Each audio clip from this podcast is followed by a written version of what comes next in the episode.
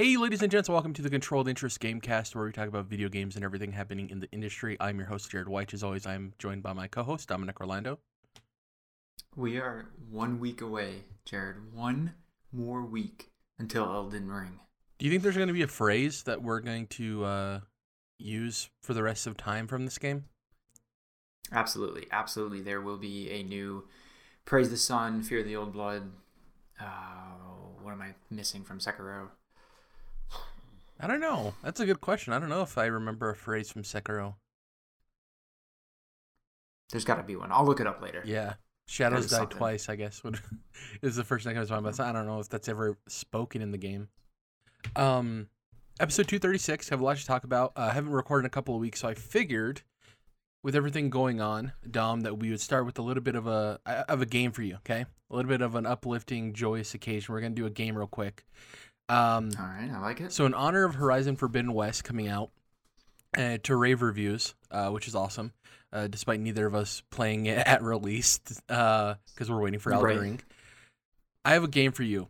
Uh, is the fall? The game's called Machiner Zoid. Is the following a name of a machine in Horizon Forbidden West, or a Zoid from the animal-inspired mecha anime Zoids from the late '90s? If you don't remember this anime or you're not unfamiliar with it, it's basically like Gundam, but instead of robot-looking uh, mecha that they get into, it's animal inspired robots. Um, and you're going to get a bonus point. Okay. Not only, so you get one point if you guess it correctly, if it's from Horizon or from Zoids. And you get a bonus point if you can guess what the uh, thing is, what animal it's based on. Okay. So you have a chance for two points per one. And let's see how well you do. Just for fun. Uh, the first one, and these are all new to Horizon Forbidden West since Dom has played uh, uh, Sure. Horizon Zero Dawn, I wanted to get the new one, so he's not as familiar with them. The first one, Tide Ripper. Is that Horizon or Zoids? Goodness. Oh, I'm gonna say Horizon because we got so much more water stuff going on. They're swimming now and all that kind of. Stuff. That is correct. And before you guess the animal, I want to clarify that both Zoids and machines in Horizon are bo- based on current animals and also prehistoric animals. So it could be either or. So don't just think modern animals. Uh, just keep that in mind. Okay. So what animal is the Tide Ripper based on? It's got to be a shark. So you're close. It is aqua based, obviously based on the name Tide Ripper. It's based on the plesiosaur, which is the dinosaur that people believe uh, the Loch Ness monster to be. So that's uh, Dang. yeah. okay. But you have one point because you got Excited to see that. yeah, you got that. Uh, you said Horizons. You got that correct. Next up, Clamberjaw. Is this Horizon or Zoids? I- I'm gonna say Zoids because Horizon has already used at least one other machine with jaw as the suffix in their name, so I'm thinking that they wouldn't do it again. And what I will have say too for this list of names, it's surprising how similar a lot of the names of the machines and the Yeah. Zoids is. That's why I came up with this game. Uh. I, I I'm wondering like how much the the Guerrilla Games people, if any of them like are were aware of this anime. they had to have been inspired by it at least partially, right? To some extent. Yeah. Uh, some of them, some yeah. so you said this is Zoids, right? That's your guess. Yeah. It's actually from Horizon, uh, Forbidden West. Uh, what's the animal this is based on? Clamberjaw. This one's a little bit tougher. It doesn't give you the the, the aqua uh, relation as Tide Ripper Mhm. did. but it's a clamberjaw. You know, I want to say clam. that doesn't make any sense. But um, clamberjaw, something with a jaw, big strong bites. Um, they've already done a big alligator type guy. oh man, clamberjaw. I love your thought process here. Because yeah, they've done you know like a T Rex. Oh man, I- I'm realizing how limited my vocabulary of um, animals and dinosaurs is. Just in general. Um, I don't know. Let's go with alligator. Maybe there's a, there's a so you're a right thinking type of an animal with a strong jaw, but it's a baboon. So you're okay, so yeah, close. not- you're in the vein. no vein. world was but- I was gonna get that. But uh, yeah. Uh, next up, so you have one point so far. Road skipper. I mean, that's that's Zoids. That's An. There's not even roads in. Well, I guess the roads in the way I'm thinking of them are not in Horizon, but Road Skipper. That just doesn't feel like a Horizon name, even though you said that a lot of them sound similar. It just doesn't feel as I don't know native and mechanical. So you're going with Zoids on this one? A lot of the, yeah, let's go Zoids. Yep, it is Zoids. Uh, I think like if it was named maybe Trail Skipper, that'd feel a lot more Horizon. Uh, Yeah. um, so you did get that one right. What animal is this based off of? So here I'm thinking, you know, I'm thinking, what what is the Roadrunner? What the heck is he? Or like like a an ostrich or something like that. Let's go with an ostrich. You Fuck got it. You nailed it. It's an ostrich. I can't believe you got that. That's crazy. That's a good Yeah. good job there. Uh, that's really surprising. That one you got 100% nailed. Uh, next up, Slitherfang. So this sounds like a Horizon name, right? Um, and I want to say snake, but a snakes would be too small. I, I think, unless it was just a giant snake. Uh, yeah, you know what? Why why couldn't it be a giant snake? Let's go with snake from Horizon. You got that perfectly correct. So it is in Horizon and it's a, a cobra. But I said cobra snake would be a, a good Oh, answer. sure. Um, think of like a king cobra. Um, next up, hammer rock.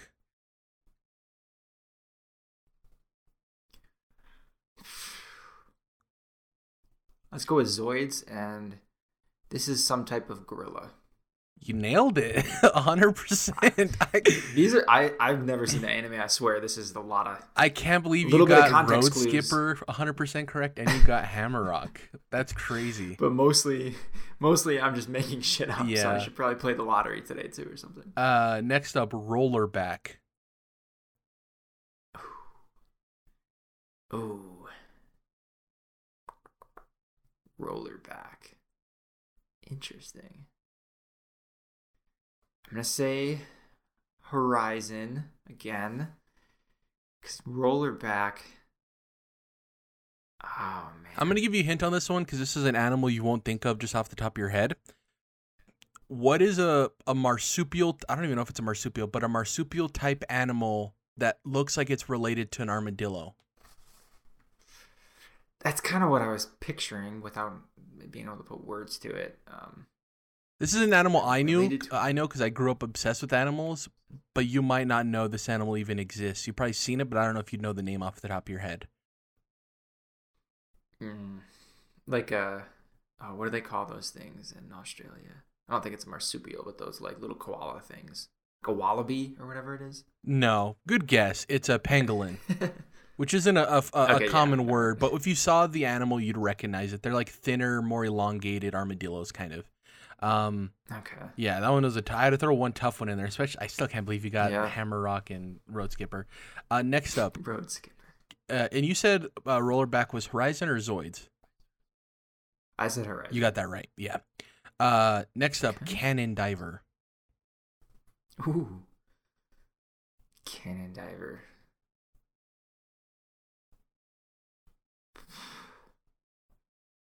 It's interesting because I could see I could see this as Horizon, but just because I feel like some of these villages would be like building cannons. I don't know for some reason I just picture that. Now, how, what, what would that mean for an animal though?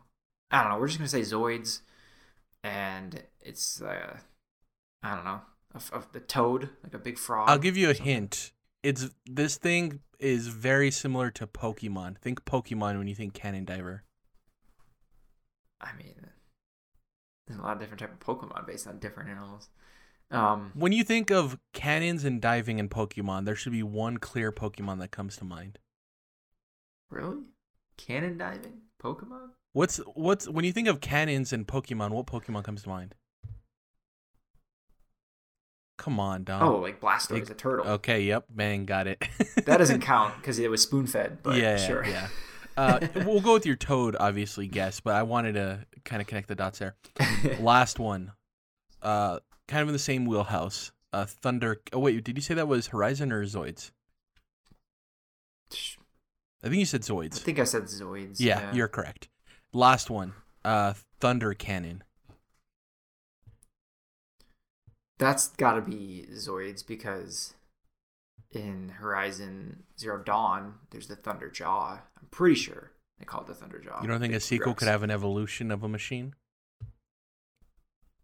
I mean, it could. I'm just if I had to bet, you know. Okay. Um, so you're going with Zoids, is your guess? was- yeah. What was it called? A thunder Cannon. Oh, thunder what? Can thunder cannon. Ooh. Um, and because they already have the cannon diver, so maybe like, so maybe it's related to a turtle, but instead of thunder, or instead of diving into the cannon, it's a thunder cannon. So I'll tell. I'm going I'm to give you a hint words up now. for, for for one reason. The name has nothing to do with the actual animal. So I'm going to give you the hint, a vague hint that it's a dinosaur. I mean, I can see that like like it's it's thunderous and that it's large and maybe maybe I'm wrong here. I don't know. Let's go with. uh I still think let's go with the T Rex because they've used that in Horizon, but as far as I know, I don't know what those are called in Zoids. So we're going with the T Rex from Zoids. So I think this one is. I think it's a cool name, but I don't think it fits what it's supposed to be based on. It's a Triceratops. When I think Thunder Cannon, I don't think Triceratops. I think like Mm. bipedal, uh, you know, dinosaur. Something a bit more aggressive, Yeah. a bit more violent. Triceratops Thunder Cannon doesn't really fit. Uh, but that was a game. That was really fun.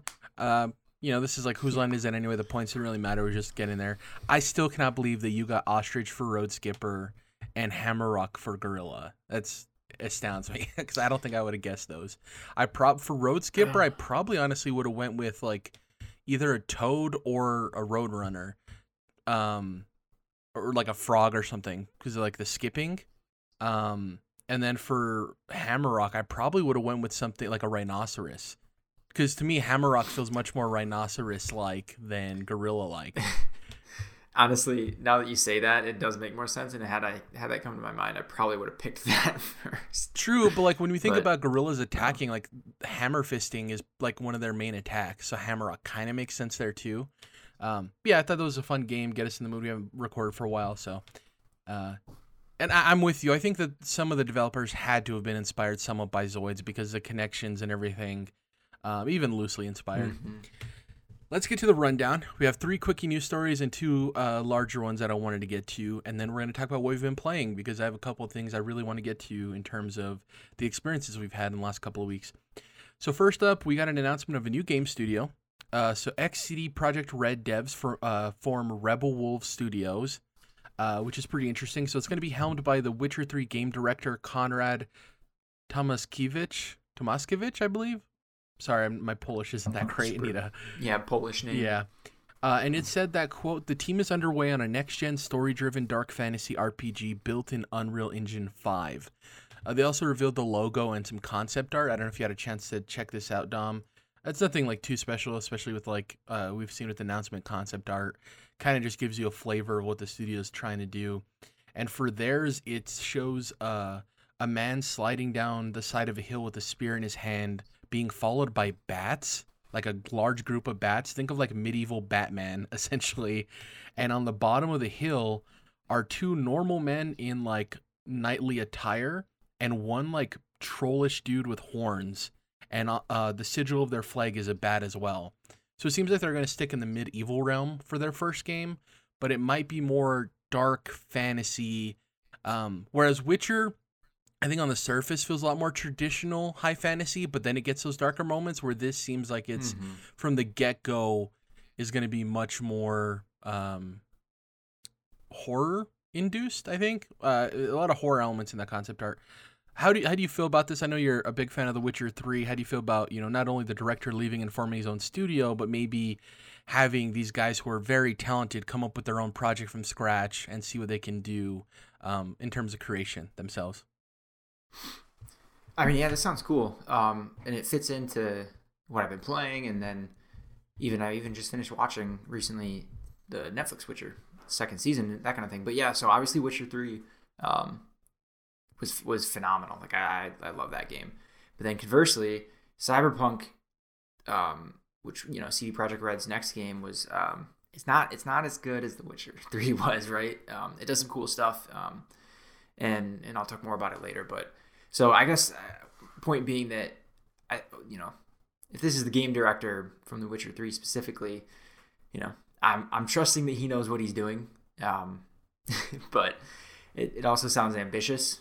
Uh, so Well, because this is like a totally independent studio, right? Like they're not um, Exactly. Yeah.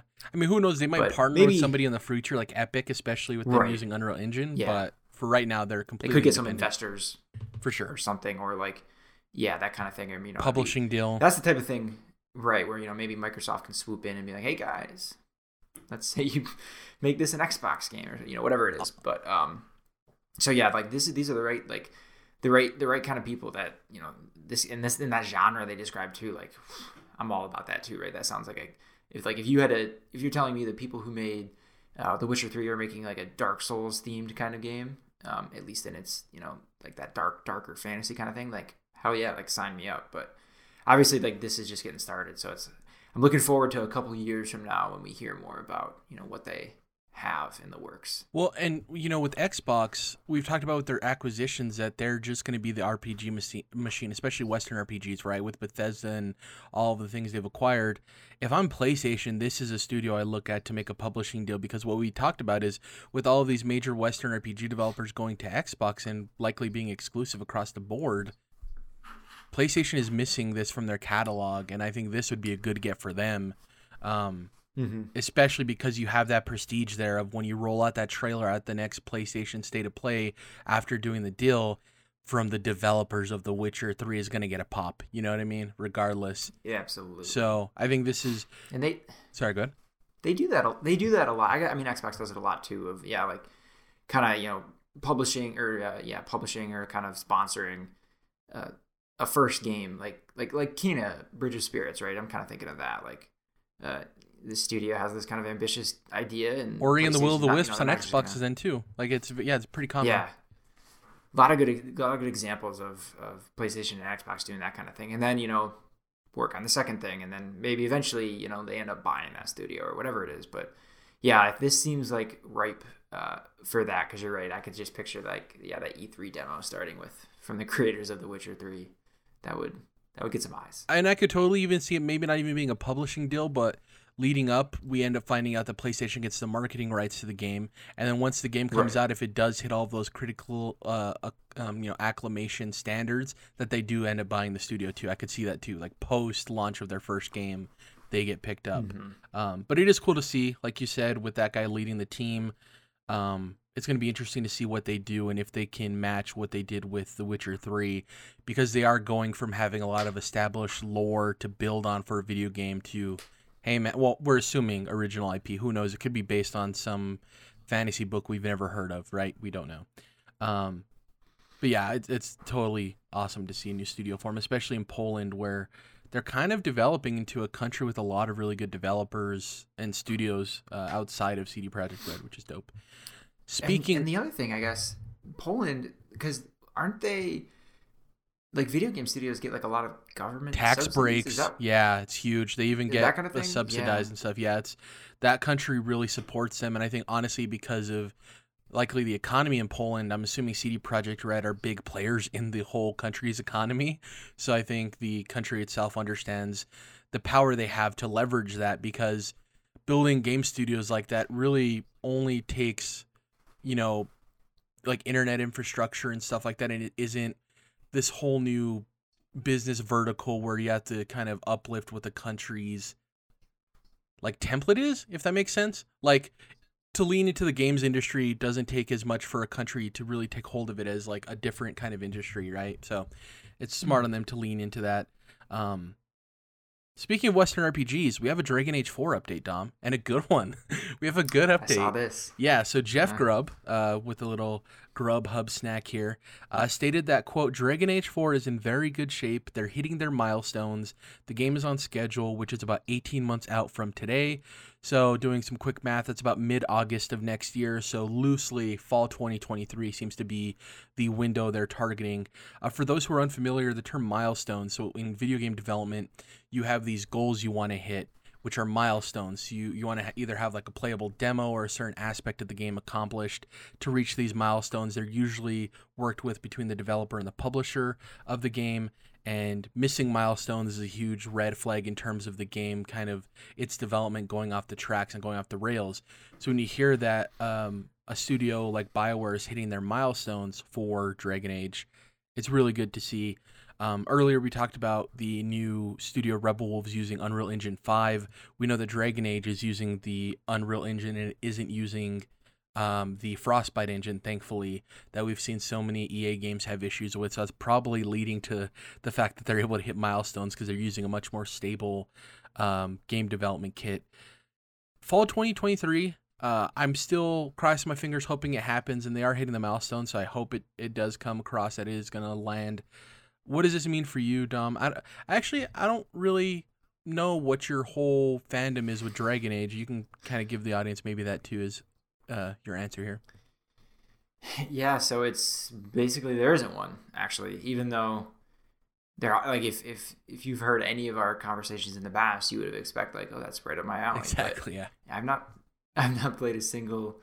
I played Inquisition, I think, for a couple hours. Um, long time ago at this point, so I'm not sure exactly why I fell off of that, but it just is one of those things I never got back to, and that's that. I certainly missed the original too. Um, same thing. I just, know, just wasn't there at the time, I guess. So yeah, I'm I'm watching this though, um, with a, a little bit of hesitation, I suppose, but because I'm trying to remember back, and I might be wrong on this. Dragon Age One was a bit more tactical, and then two um, kind of made it a bit more of an action RPG, and Inquisition maybe split the difference a little bit. Um, so I'm curious how this next game is actually gonna gonna look and feel because I think it could it could go a lot of directions, a lot of different directions potentially. So yeah, it's it's it's my type of my type of genre, and obviously Bioware, um, you know, knows how to make a game. So yeah, I'm, I'm definitely keeping an eye on this. And that was yeah, this is a good update, like you said that uh, yeah they are hitting those milestones. And this actually is you know this is gonna happen. Like we're gonna get the next dragon age game. It seems like it wasn't gonna happen for a minute here but yeah it's exciting. So i was really curious because i was going to mention i would really love if they did what they did the same thing they did with the mass effect legendary collection and did that with dragon age and released that this year or maybe early next year mm-hmm. in anticipation for dragon That'd age 4 and i was unclear on who developed that because uh, to me it seems like something they would outsource. Like, why have Bioware work on that, right? And a quick uh, Google of it on the on the Wikipedia, as much as you want to trust that, which I do, but obviously people have their reservations. It says that it was primarily developed by BioWare, but it had multiple support studios, including Abstraction Games and Blind Squirrel Games. So, with that being said, I wonder if maybe that could have been like a, a prove it moment for those two support studios, and they worked alongside BioWare for that. And maybe EA could have loved their support on it, that they're like, okay, we need BioWare to focus on their next two projects, obviously being the next Mass Effect and Dragon Age, and they could have just handed it over to those two studios to handle entirely themselves, right? That'd be cool. Um, I, with the success of the Legendary Collection, I would not be surprised if that's a project they have kicking around. Whether or not they're fully focused on delivering that, who knows? But I would almost guarantee that BioWare, at least, you know, experimented with the thought of doing it. And I would love if they kind of committed to that. That'd be really dope. Because then it'd give you an incentive to try to hop in too, right? If somebody who's never played it. Um, because I do think, I think the first Dragon Age is the best of the of the bunch but I do think it could use some modernization love in terms of a lot of the systems and the loading and a lot of that stuff, in very much the same way that Mass Effect 1 did. Uh, and I think that's when I would say, hey, Dom, you should go play the first Dragon Age. Because right now, hmm. I don't know if I could really recommend it, despite how good of a game it is. I don't know if it holds up entirely all that well, you know. So, um, hey, guess what? A third uh, Western RPG story coming at you. Uh, Mad Max developer working on its largest and greatest AAA project ever. So earlier this month, it was rumored that Avalanche Studios, uh, who's currently working on an Xbox exclusive title, uh, Contraband, I believe. Uh, so this is unrelated to that could be working on a sequel to its flourishing action adventure from 2015, Mad Max, which, if you don't know, was kind of an underrated gem at a 7. You know, it didn't review all that well, but people who played it really loved it for its open world experience in the Mad Max world. So, considering the rumors and recent job listings describing the project as, quote, cutting edge AAA action adventure open world game, it may be that Avalanche Studios Group is actually working on Mad Max 2. Now, this is an interesting one. The reason I want to talk about this time is because a, whenever there's a brand new AAA Western RPG, me and you are gonna at least have our ears perked up to it of like, is this something I should hop into? Absolutely. Um, but also this is an interesting case of I wonder if it is Mad Max 2, if that is the best move because of how under the radar that first game was, or if, and I know some fans are probably gonna be upset about this, but would it be better for them to just try to tackle a new IP? Like, what do you think the proper direction is here? Because I think you, there is a case for both of those, right? Yeah, this is. I'm not sure on this uh, so much. So I, I remember, yeah, when Mad Max came out, and it was kind of that thing that came and went. But then, yeah, there was still a couple people. It feels like who just loved the shit out of it. Um, I never even tried that game, but um, I want to say Avalanche also co-developed like Rage Two with id. Uh, yes. Um, if I'm not wrong. No, you're right. and that. then, um, don't they do like Just Cause? Is that Avalanche? Yes, that's Avalanche. Am I? Okay. Yeah, so they actually have, they have a, quite a bit on the resume. um, yeah, I could see them going in a lot of different directions. And then yeah, Contraband you mentioned too is the new one also. So yeah, I don't know. I think this could be really ambitious, and I and I'm yeah. Just as I listed off everything they've done so far, well, not, none of them have like blown me out of the water personally. Um, I think that's the kind of studio that yeah, you might put some money behind that. You know, they could do something a bit more ambitious. So I'm not sure what what direction they could go, and I don't really have a preference, I suppose. But that, you know, that's that's why I'm here and they're there, I guess. But yeah, yeah, for I, I, I, could see a lot of things. I have no attachment to the Mad Max franchise. I've actually never even right. seen any of the films personally, and though obviously the last film that released, Fury Road, was highly critically acclaimed, won a ton of awards, obviously. I don't know if that franchise is something that's worth tackling financially, especially when the first one didn't do too well. And in the current state we're in, I think Dune is on fire right now, especially with an upcoming sequel coming out. Oh, uh, good call. It's similar. Obviously, it's more sci-fi than post-apocalyptic, but it is similar to where I could see them working on that. Uh, the pipe dream is that we don't even have Starfield yet, Dom, which means we don't even have Elder Scrolls yet. Obsidian's working on a bunch of projects right now that we don't think are Fallout at all. Easy. It'd be easy, really cool easy. if they tackled a spin-off Fallout game. I think that'd be really fun. Uh, with the expectations that it is a spin-off, right? Um, because I think it's different when it's Bethesda proper creating a, a spin-off Fallout game or somebody like Obsidian. Whereas with Avalanche, I think people kind of understand what they're getting into, and I wonder if it would be obviously a bit more action focused than you know RPG systems focused. But I, I would entertain the thought that would get me. I wouldn't be over the moon hype about that because I'm not a huge fan of Avalanche like you are, but that would be more exciting to me and get me more interested than Mad Max 2, personally, you know. I'll say um yeah, there might be a handful of other developers that I'd rather do a Fallout game. Um, if it was Avalanche, um, I definitely would be excited for it. And, and my take would be, well, I'm glad someone's doing it. Um, I hope they're up for it. But ultimately, like them doing it is certainly better than no one doing it, right? Yeah. So that would that would be kind of my take, and I trust them enough to put something out that's at least good, right? Um, that might not be my first pick, but yeah, I would still be I would still be excited for it for sure. The it's IP, interesting idea. And thinking about the IP that fits them that wouldn't carry the expectations of Fallout, but I do think they can knock out of the park. And people I think are clamoring for this to some extent. Walking Dead. We haven't gotten like an open world Walking Dead game. I think that would be really cool too. Um, because Walking Dead's in this weird place where I think a lot of people enjoy the IP for what it is and they have their good memories, but it also isn't carrying the weight of being this 90 video game, whereas the next Fallout kind of needs to be that for the series following Fallout 76 in a lot of ways. I think Walking Dead could get enough uh, positive vibes, especially more than a Mad Max. But we'll see. It's it could be a bunch of things, and that's what's most exciting when we hear about these rumored AAA RPGs because we just don't know.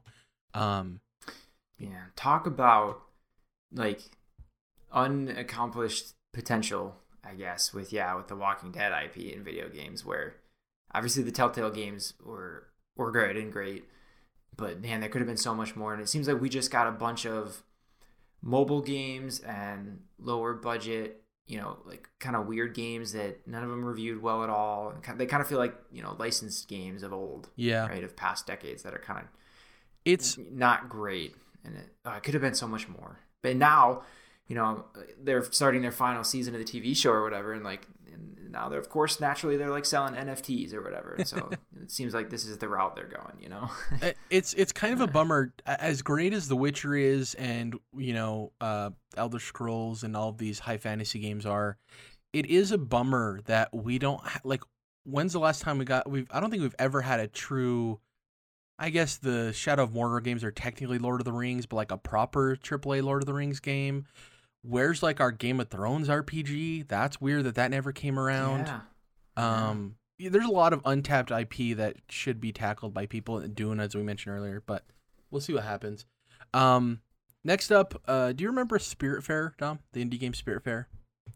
Yes, Yes. definitely. I've still not played it, but I'm it's still on the top of my head lately. Yeah. Uh, well, we got some news. They actually did a really cool candid interview with GamesIndustry.biz. Uh, this is the interviewer was Colin Campbell, and so during an interview with the business-focused gaming website, Thunder Lotus's creative director Nicolas Guérin revealed plenty of insight into the cult hit introspective indie title, uh, including the following details. And you know, I've gushed about this game, the way it handles death and coming to terms with the life you've lived and stuff. It's just it's a beautiful experience.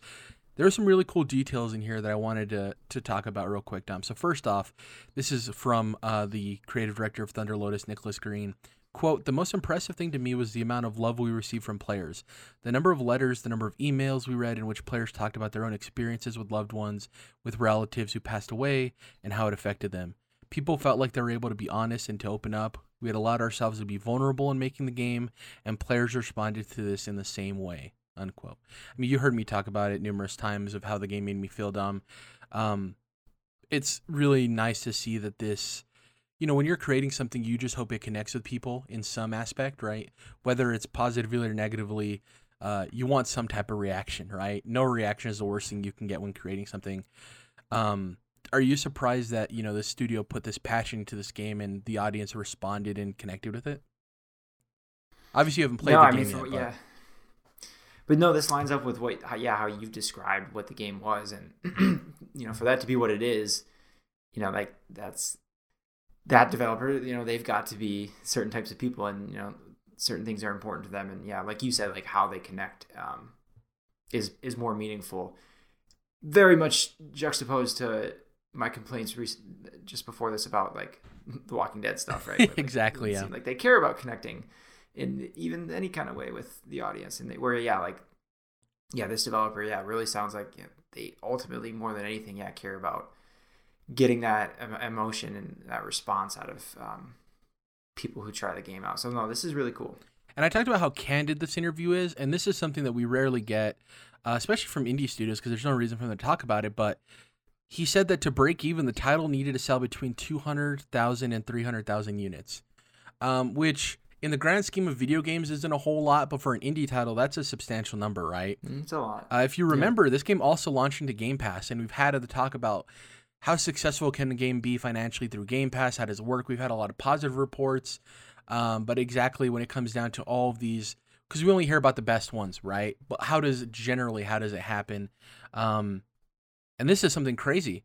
As of December 2021, Spiritfarer has sold over one million units. oh wow, so they, they did well. They well exceeded their goal. Yeah, more than triple uh, what they needed to cover and break even. And uh, this was Thunder Lotus's third game, and you know, it launched in Xbox Game Pass, but it still sold over a million. So there's another you know successful story of the service not hampering the success financially of a studio.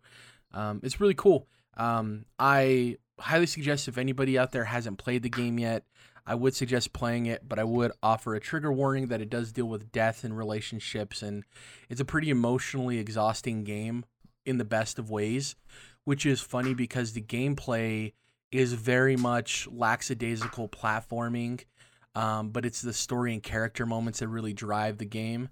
Um, on top of like the ship and you having to deal with that, it's it's a very unique and worthwhile game that I suggest anybody take the time to play because they also support it with so much post-release content of new characters and stuff. So, shout out to Thunder Lotus. I can't wait to see what their next game is because I'm going to be there day one. They they they've sold me on that. And that's kind of what these developers hope is that not only do you enjoy the game they make, but you're there to see what their next project is, and we'll see what happens.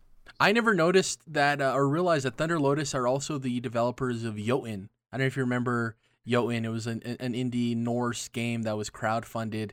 That's how they got their start as a studio. So they crowdfunded that game, released it, and then uh, I forget what their second game was, and then obviously Spiritfarer was the third game. Sticking with indies, Dom, I wanted to talk about Mina the Hollower. This is kind of a big story that came out while we uh, hadn't had a chance to record the last couple of weeks. So Mina the Hollower was announced. This is Yacht Club's uh, next game. It was announced via their official Kickstarter, and I'm going to read a little bit about what they had to say. So here's the official description of Yacht Club Games' next big title from its official Kickstarter. Quote, Mina the Hollower is a bone-chilling action adventure featuring classic gameplay and an 8-bit aesthetic in the style of Game Boy Color, refined for the modern era. Smooth 60 frames per uh, second action combat, a world full of mystery and horror, and top down adventuring combined in a mix that may remind you of classic titles like Castlevania, The Legend of Zelda Link's Awakening, or even Bloodborne. Whip foes, burrow through the ground, and explore a pixel perfect world in Mina the Hollower, a brand new game from the developers who brought you Shovel Knight. Now, before we talk about Mina the Hollower and our impressions of its reveal, I wanted to state that you know the campaign hit its goal of three hundred eleven thousand dollars within its first hour of going live, and now it stands at sixteen thousand backers and is funded at nine hundred thousand dollars, almost at a million. And the interesting thing here is they've announced that they have other forms of possible funding for the game. The entire goal, like they they weren't in need of the money past the goal because they have other possible uh, revenue streams in terms of publishing and funding. But they wanted to build a community through Kickstarter in the same way they did with Shovel Knight because they found that very successful with the development of that title. Um, and the interesting thing is, I wonder how they play out the, uh, what are they called? What are the excessive goals called? Not bonus. Stretch. Uh, reach goals. Reach. Or what did you say? Stretch. Stretch. You're right. I'm wrong. Stretch Okay. goals.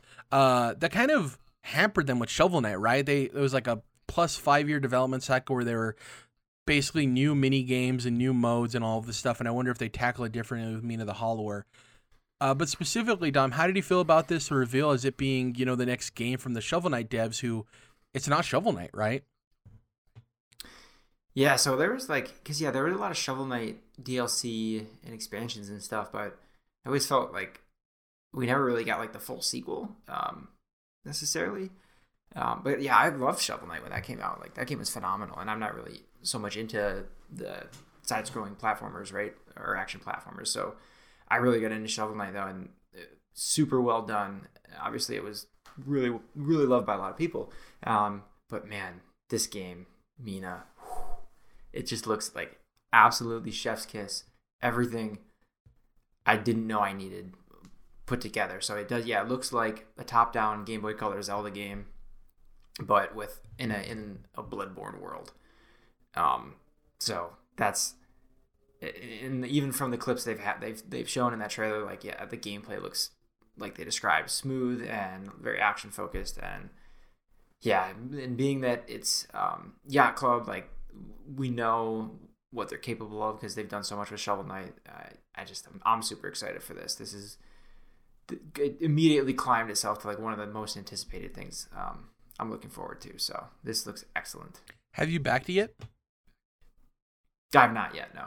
Yeah. but I, I'm I'm not gonna hesitate much longer. Yeah, like Same. It's only it doesn't seem like they're gonna be short. Exactly. It's it's only twenty bucks too, which is seems like a maybe like a pure uh early bird special, right? Because we assume it's probably going to be like thirty bucks. Who knows? Depending on how the stretch goals go and how substantial it becomes, this could end up launching at a, at a higher price because of all the content. And that's one thing we know from Shovel Knight is it it was packed with content post launch, uh, quite a bit of it. Um, I'm happy because this is the closest I'm going to get to a high quality Redwall game. Uh, I've mentioned on the show before that Redwall is one of my favorite series. Obviously, it's the Brian Jacques series uh, series of novels with anthropomorphic animals.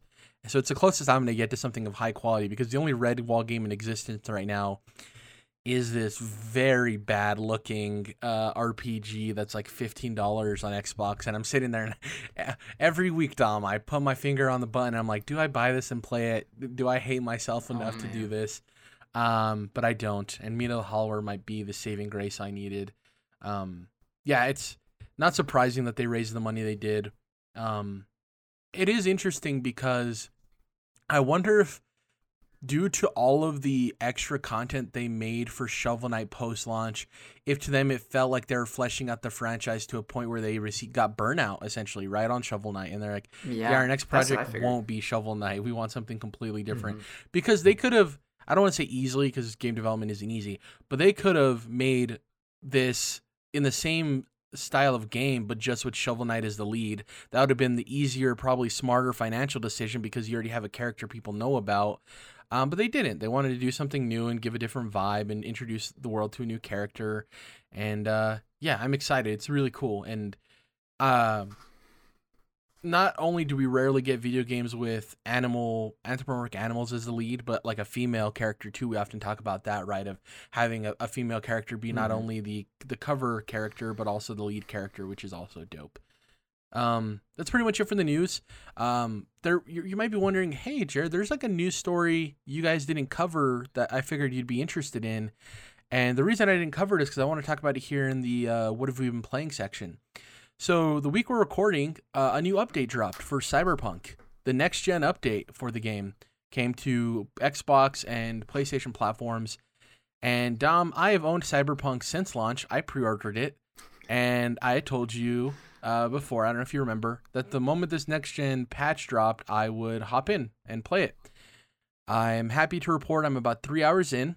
Um, I chose at the beginning of the game. You have the three options between the nomad, the gangster, and then the corpo, which is like the corporate path. I chose the corporate path because that one seemed most unique to cyberpunk for me. I've played a nomad character in an RPG before. I've been a gangster in a RPG before.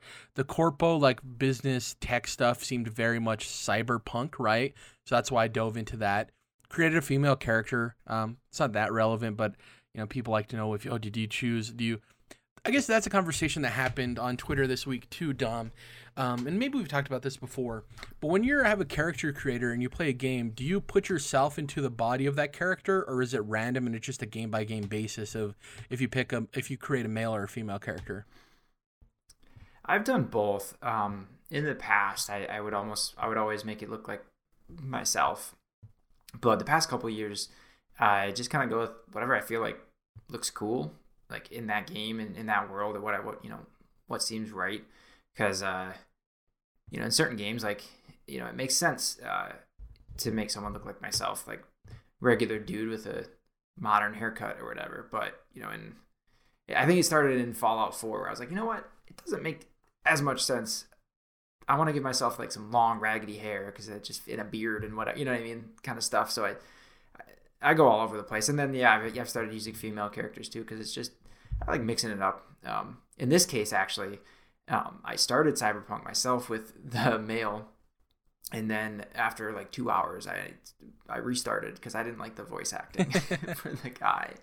Um, the the girl is much better in my opinion, but it um, could just be preference, I suppose. So I was reading a lot of people's comments about this, and I think I have a really weird, unique like situation with this in that I've grown up my entire life playing sports games, right? Madden, NBA, all of these titles.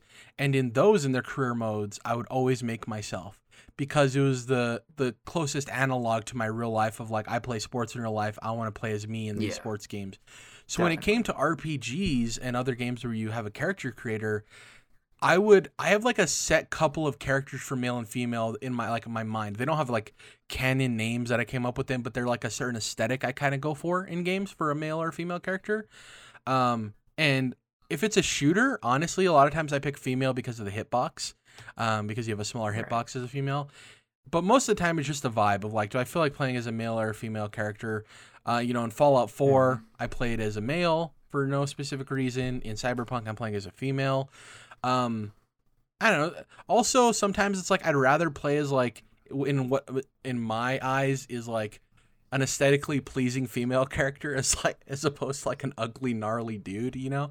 And sure, you can make like some Yeah. good looking dudes, but it it's a lot more effort in character creators to do so. So I'm just like, I'll just make a good looking woman. Um, but anyways, with Cyberpunk, I'm enjoying it.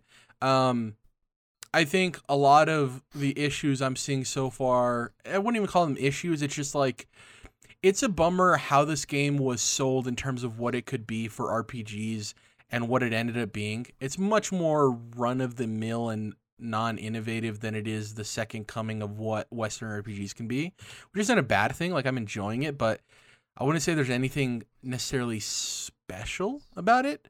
Um, but I do like that I haven't played a game in this type of world before, and that's what I'm really enjoying. Is it's the the role playing aspect of the game of being in this cyberpunk world, which is something I haven't experienced before. It's giving me all of those Blade Runner vibes. I think that's honestly to me what the strength of the game is. Three hours in is the the aesthetic and the environment and the vibe of the game, and not necessarily the video game aspects of it. You know, it's more like the design Yeah. aspects of the world.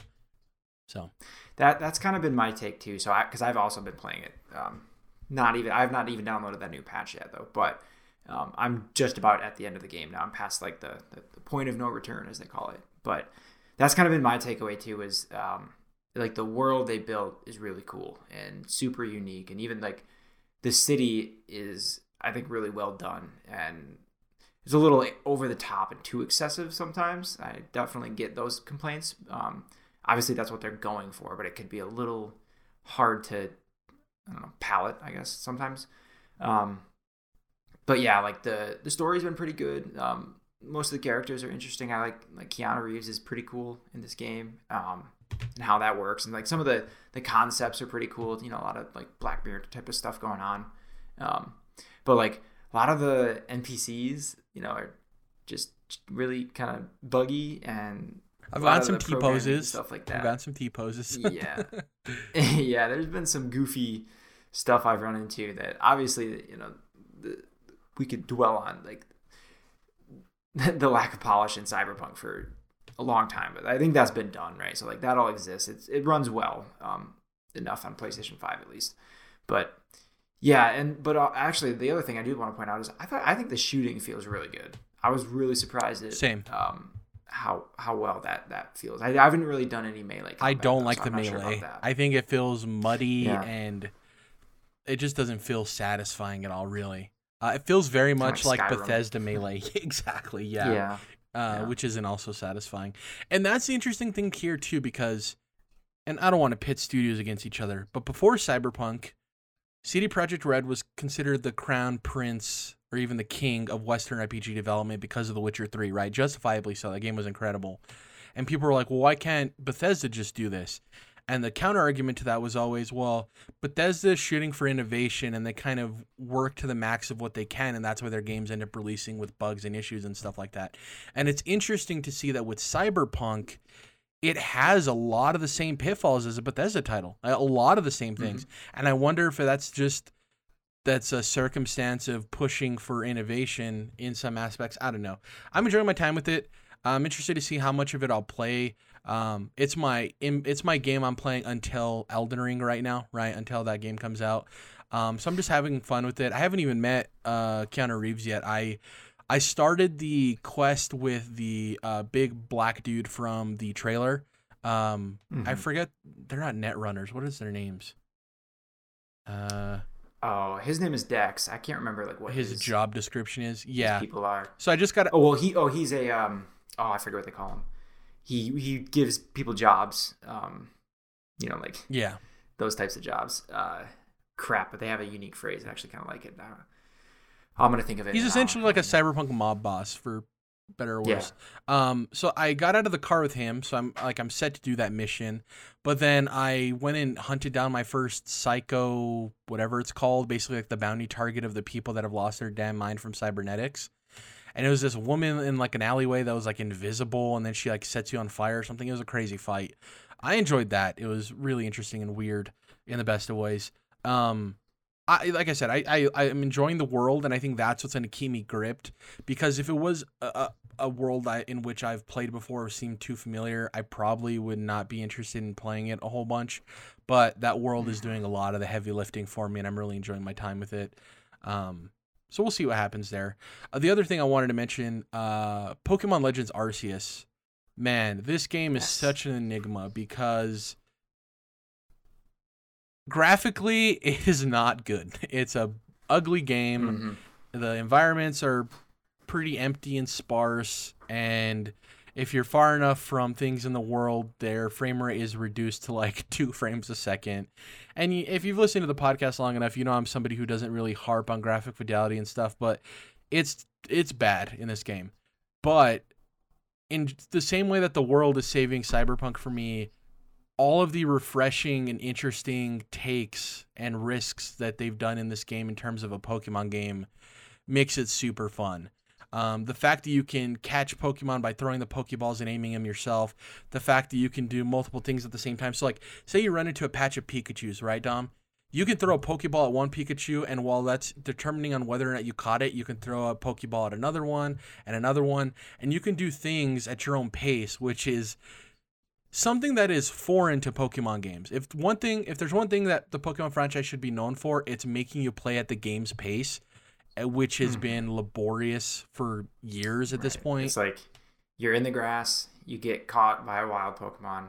That's it. You're solely focused on fighting that, or you know, the trainer sees you and you're just tunnel vision. That's all that's going on. Yeah, right? there's a rhythm and a cadence to it that becomes monotonous and oftentimes feels tedious at points. Whereas this game completely loses that. Um, there is no gym leaders, but there are boss Pokemon you have to fight, which is really interesting. Um, and a lot of it has to do with you hitting them with certain objects and then getting to a point in which you engage them in battle. And that changes up the formula for a Pokemon game in, in cool ways. Almost all of the bosses are regional specific variant evolutions of already existing Pokemon. Um, so like one of the bosses is a new evolution to Scyther. You should know Scyther from the original 151, which is one of the dopest designs in Pokemon history.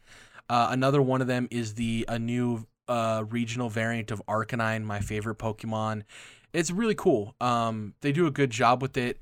Uh, one of the neat lore bits in this Dom is that so since this is way back when they're creating Pokeballs and you've seen it, it's instead of plastic and mechanics, they're wooden balls that release steam out of the top. Um, and to match that, the elect so the electrodes and uh dang it, what's the uh, Voltorbs? The Voltorbs and electrodes of this region are made of wood. They're wood electric types, which is really cool because it matches the Pokeballs. Because in the original Pokemon, Voltorb and hmm. Electrode are meant to kind of mimic Pokeballs, right? They look like Pokeballs. A lot of the fights you get into in the OG games, you see an item Pokeball on the ground, you think it's an item, you go and touch it, ends up being a Voltorb or an Electrode. So I think that's a really neat little lore thing of since the original Pokeballs are made of wood and steam, the Pokemon equivalent of that would also be wood. They're wooden. So I think that's really cool. That's interesting. Um. The game is really fun. It has a very fulfilling gameplay loop of you going out and collecting these Pokemon. The Pokedex works differently, Dom. Um, so obviously in the past, when you catch a Pokemon, its Pokedex entry would open up and it'd say that you have that Pokemon in your Pokedex, right? Now, the way it works is you see a Pokemon, it gets registered in your Pokédex, and then if you catch the Pokemon, that doesn't actually unlock its entire Pokédex entry. There are tasks you have to do for each Pokemon, and though that may seem a little uh, tedious, uh, it's not because there's a bunch of different things you can do. You can get you can unlock it for catching X number of it. You can defeat it X amount of times. You can defeat it with X type of move. Like if it's a grass type Pokemon, likely a way to unlock it is to defeat X of them with grass type moves or sorry, fire type moves. You get bonus points for like evolving it. And once you reach a score of 10 on that Pokédex entry, you unlock the Pokédex for it and it's, you know, it's in your registered it's a it's a fun blast. If anybody who has been out of the Pokemon game for a while, this is the most refreshing and innovative and new feeling Pokemon game, and I would suggest it to anybody who wants to get that nostalgia dose back. Um, it's an open open area game. It's not necessarily open world because there's large section areas uh, of, of you know um, Pokemon. I don't know. It's it's a blast, man. It's the most fun I've had with a Pokemon game in ages, and I'm gonna be real bummed if the next one doesn't follow this formula to some extent. I, I don't know. It's for all of its issues with graphic fidelity and stuff, which to me isn't that big of an issue because it's on the Nintendo Switch, which also isn't necessarily a graphics powerhouse. Like if this game was on PlayStation or Xbox, I think it'd be much more egregious. Um, but yeah, I I'm loving my time with it, man. I've already beaten the the story, and I'm just doing a lot of post game stuff, which there's plenty of stuff to do. There's a whole quest system of side quests. The last thing I want to mention real quick before I go on too long so when you first start off, Dom, because this is happening way in the past, p- humans and Pokemon don't have the relationship they do in the modern games, right? Where they kind of work harmoniously together. If it's a construction site, you'll see like Machoke or Machamps helping out with picking up cinder blocks or like beams and stuff, right? Humans and Pokemon are working together. That isn't the case way back when. A lot of this village is new. They're actually afraid of Pokemon in many in many ways, and they confine themselves to the walls of the village because they don't want to get attacked by Pokemon. And that's really interesting because throughout the game, there's side quests you can do for people, and during the course of the the story as well, the village evolves in terms of adding new buildings, but also Pokemon enter the village and they're working with people, and you start seeing the relationships building and people asking like, "Well, how can I get this done in a timely manner? We only have so many people," and you finding Pokemon solutions and kind of convincing them that Pokemon would be able to help.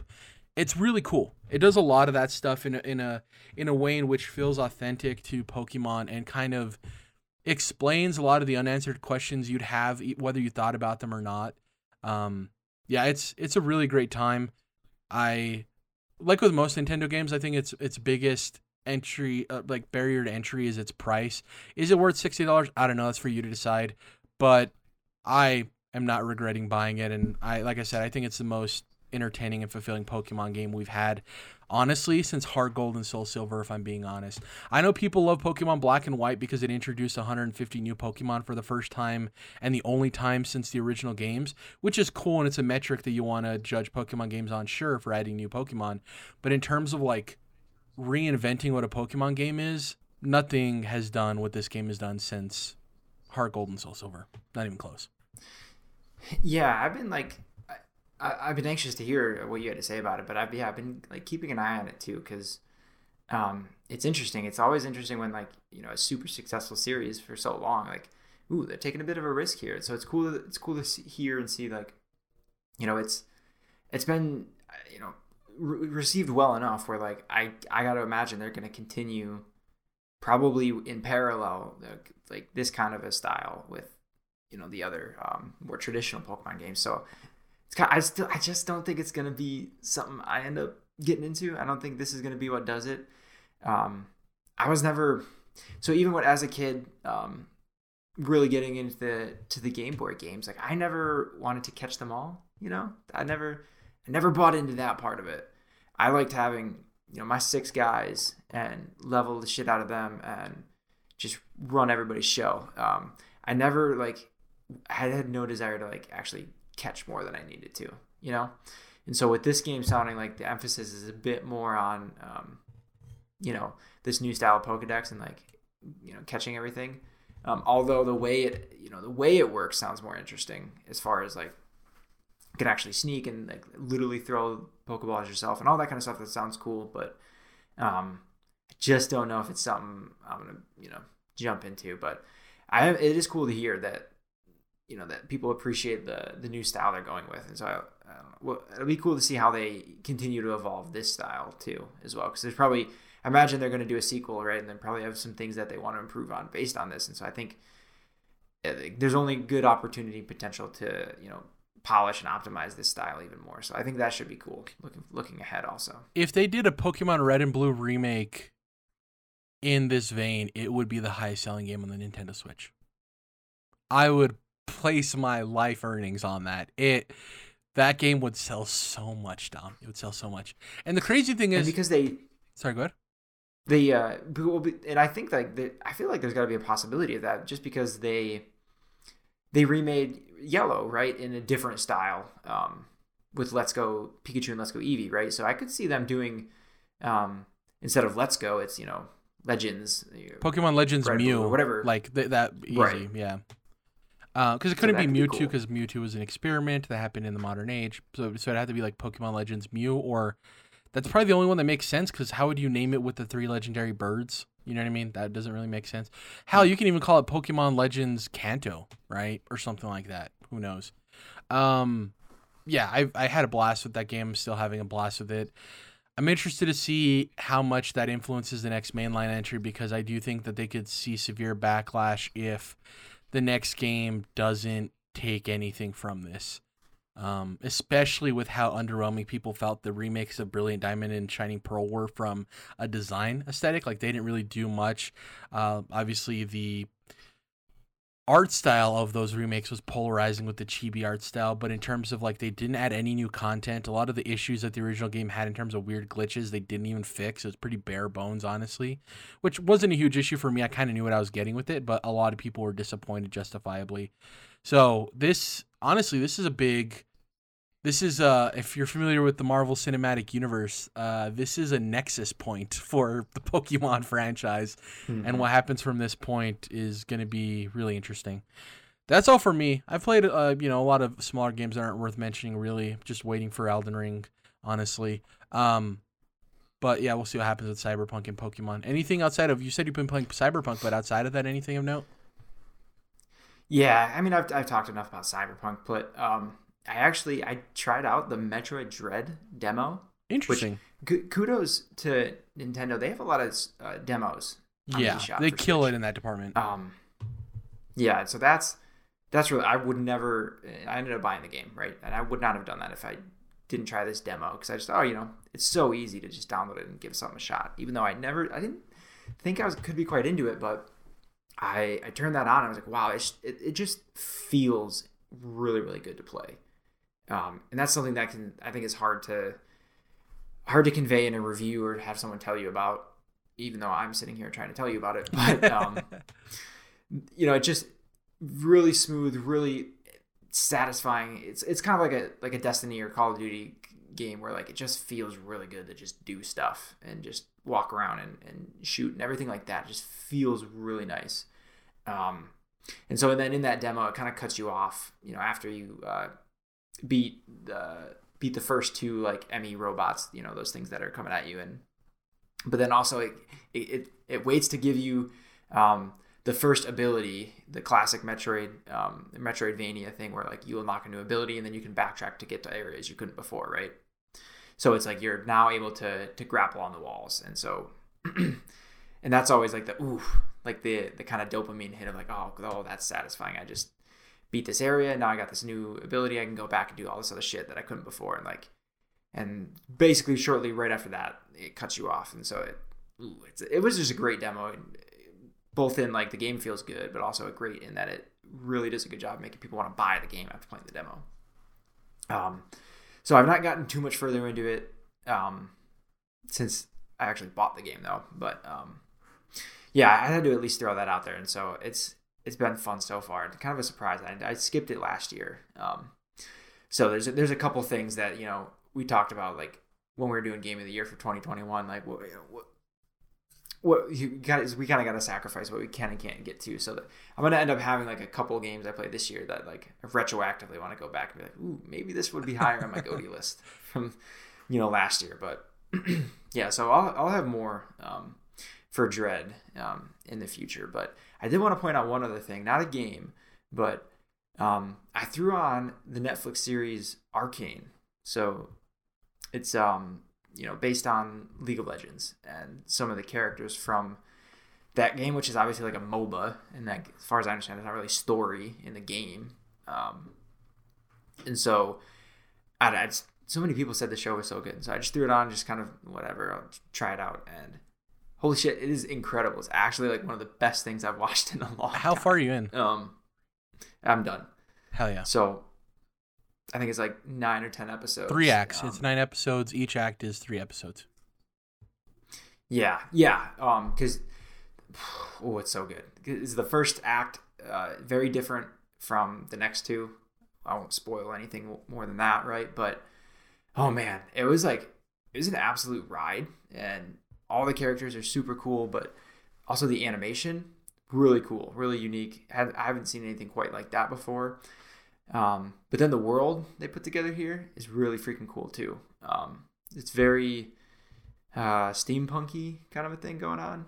Um, but also there's like this huge kind of political dynamic of there's you know the topsiders who are basically the the well off people in the world, and then um, the the people in, in Zaun, which is kind of like the undercity, who are not very well off, and it's there's a lot, whole lot of political stuff going on there, but combined with um, the individual characters you're following themselves, some you know from each side, of course, um, and the you know the way their actions are interact like the the larger la- political landscape, but also it's very Game of Thrones in that sense. But also like you're really invested in them, uh, the characters themselves and what they're doing. Um, and it was just super cool. Um, great cliffhanger at the end too. So I I'd assume and I hope we're getting a second season because I'm gonna be right on that shit when That- it comes out. 'Cause I was really surprised. I didn't expect to have anything for this because I do not care. I don't know anything about League of Legends. Like zip. But this show was excellent. Yeah, it's the the world building and character writing is some of the strongest I've ever seen in a television show. I would honestly put it toe to toe with something like Breaking. It was that tremendous. Last year, Yeah, it and uh, it and Yellow Jackets were the two things that clearly stood out to me in terms of things I watched that were incredible. Um, Yellow Jackets is like a sci-fi show. It's uh, you know.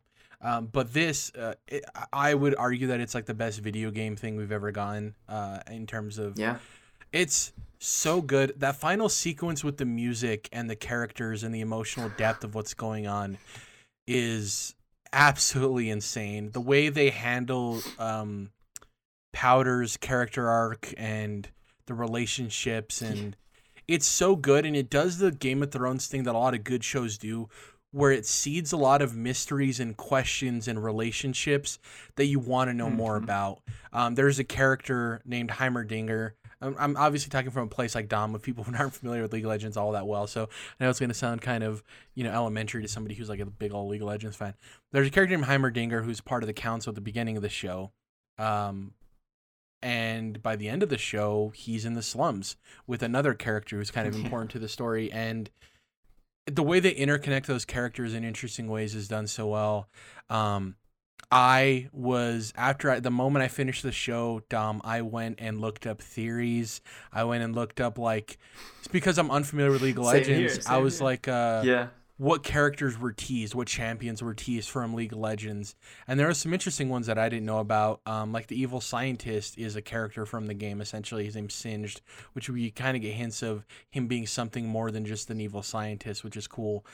But yeah, like there's even callbacks you wouldn't notice unless you're really paying attention. Like at the end, the the fiend who helps uh, Caitlyn save uh, Vi, right? The guy with the glasses he's the guy at the beginning of the show in the first act that is at the bar getting uh, swaggled by those like evil looking people and the bartender the hound of the underworld one of the main characters who is the father figure to vi and, and powder um, he helps him he kind of saves him he's like get lost and he helps that guy this guy this little Okay.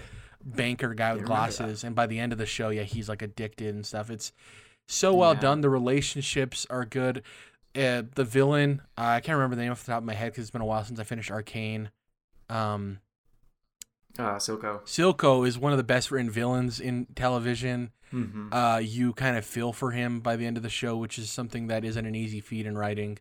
Yeah, I'm glad you watched it because it, yeah, it's it's incredible. It's so good. It's better than it has any right being, and it has me now invested in the League of Legends uh, world. Not so much that I play the game because I'm not a mobile person like that, but I actually went and downloaded what is it called? It has a card game based on. King. Uh, no, not Ruined King. That's the RPG one. Okay. Uh, Yeah, yeah. what is the card game called? I went and downloaded the card game that's popular for based on League of Legends just to like get more into the world and It's not Hearthstone, right? 'Cause that's no Hearthstone is Blizzard. Uh Okay, I don't know. I don't know. yeah. Hearthstone is like World of Warcraft and all that Okay. stuff. Yeah, Dota is owned by Steam. That's Defender of the Ancients. That's entirely different. Their card game failed. It was like the Artifact, I believe is what it was called. It came out and it like flopped. Mm. Yeah, but I'm with you. Arcane is incredible. If you haven't watched it, go watch it because it's so good. Um, I I was very interested by the fact that between the first and second act there was a huge time jump, and then the second and third there wasn't. Yeah. which is a really interesting idea. Mhm. But I'm with you on that. The one thing I wanted to mention before we go, real quick, you talked about the demos on Nintendo, and it's funny how those things work out that it gives you a chance to play games because I tried out the Metroid Dread demo, and unlike you, I just didn't really vibe with it. Right, it just wasn't for me.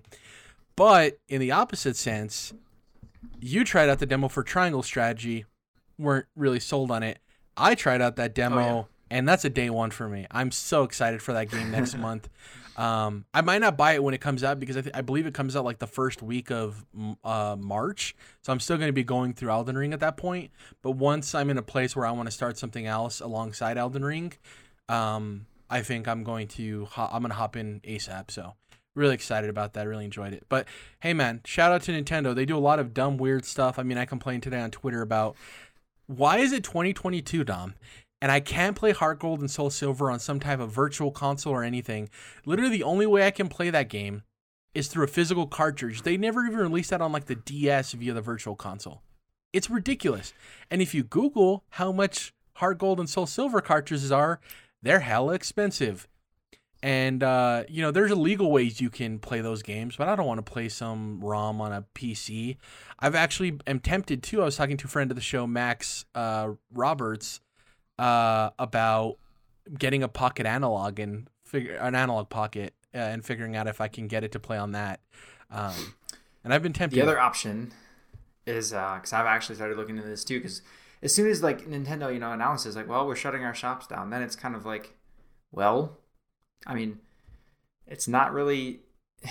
It's a different moral, I guess, argument, you know, to download something um, when you aren't able to purchase it. I I don't want to get into that, but you can um, if you have a 3DS, you can just hack that boy and uh, load up DS games on it, right? Um, instead of you know paying someone. I bet Heart Gold it's got to be like a hundred bucks to buy a cartridge at least. It's like probably one of those stupid. You're on the low end. yeah figures. Closer to like three hundred dollars. It's ridiculous. And because doing that, obviously, like, well, Nintendo's not getting any of that money anyway, so it's not like it's not like you're root, you're you know stealing from the creator. You're just like some scalper on eBay. Like fuck them anyway, right? So I don't know. Uh, I'm not gonna judge anybody. Is what I'm saying. For Nintendo having the richest history of the big three, they're the absolute worst at keeping up with it. It's absolutely awful. I hate it so much. Um, I, anyways, that's my whole. That's the hill I'm dying on. That has been this week's show. Thank you guys for listening. If you can, please follow us on Spotify. Leave us a review. It helps us out, lets us show get more engagement and viewed by more people. On YouTube, search Controlled Interest will pop right up. Subscribe if you want to see every podcast. Like or dislike the video. Leave us a comment. Let us know what you thought of what we talked about. Are you a fan of Arcane? Are you excited for season two? Why hasn't it been released yet? Even though the show just ended in November of last year. Um, in terms of Twitter, you can follow us collectively at CTRLINT Controlled Interest abbreviated. We are at Controlled Interest on Instagram as well, if that's your preferred social media. Individually on on Twitter, you can find Dom at OB Kenobi, but the O and OB is the number zero, not the letter O. And I am at Jerrad Wyche, my full name, J E R R A D W Y C H E. We'll catch you guys next week with possibly more Cyberpunk impressions. Um, what was oh Metroid Dread impressions, uh, depending on how much Mhm. Dom plays, and uh, we might have some Elden Ring impressions, maybe. Uh, depending on if we record on Thursday or Friday, we'll let you guys know. Uh, but other than that, we'll catch you guys next week. See you then. Bye.